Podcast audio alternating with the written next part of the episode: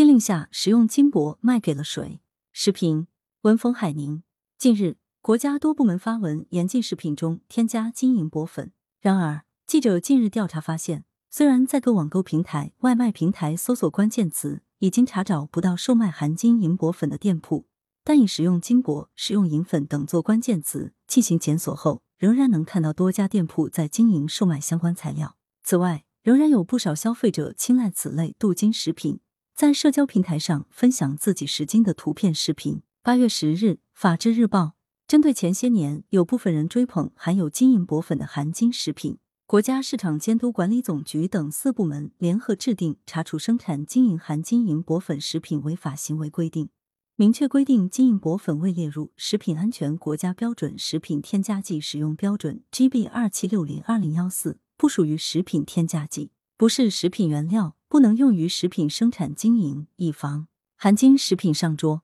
上述禁令不能说没有效果，在网络上搜索关键词查找不到售卖含金银箔粉的店铺，这说明了禁令的震慑力。同时，商家违规添加金银箔粉，也违反了食品安全法的相关规定，面临法律惩罚，只能改正。不过，换一些关键词如食用金箔、食用银粉进行搜索。仍有不少店铺在售相关材料，再加上不少消费者仍青睐含金食品，让人担忧食品违规添加金箔行为转入地下。因此，禁令下仍然在售的含金食品相关材料究竟卖给了谁，是值得关注的问题。因为有卖的就有买的，谁在继续购买金银箔粉？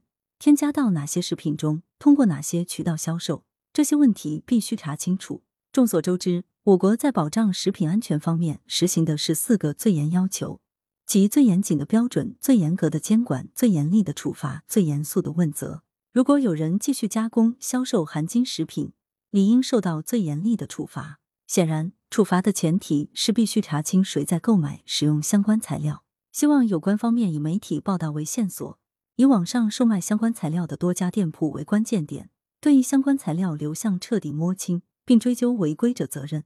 相关材料仍在售，源于含金食品有需求，至今仍有不少人在社交平台上分享自己食金的图片、视频。因此，也要从含金食品需求端入手，向广大消费者普及食金的危害性，使消费者从观念上、心理上认清楚此前商家宣传的食金有益健康、食金延年益寿、食金有保健功能是一种误导，是商家利用食金获利，而食金对人体不但无益。反而有某些害处，希望有关部门不要因为金箔店铺消失而放松警惕，而要透过表象发现可能存在的含金食品地下链条。同时，网购平台、外卖平台要对店铺进一步加强监督管理，对继续销售相关材料的店铺，依据平台规则和法律法规进行处置，保障食品安全，从来没有局外人。之前。南京某餐企因为将金箔作为原料使用在甜品菠萝香菜慕斯菜品中，被罚款十万元。这种活生生的例子也对其他餐企敲响警钟。只有像这样严厉处罚违规者，才能对含金食品产业链条上相关方产生真威慑。羊城晚报时评投稿邮箱：wbspycwb 点 com。来源：羊城晚报羊城派。图片：视觉中国。责编：张琪、李媚妍。校对：赵丹丹。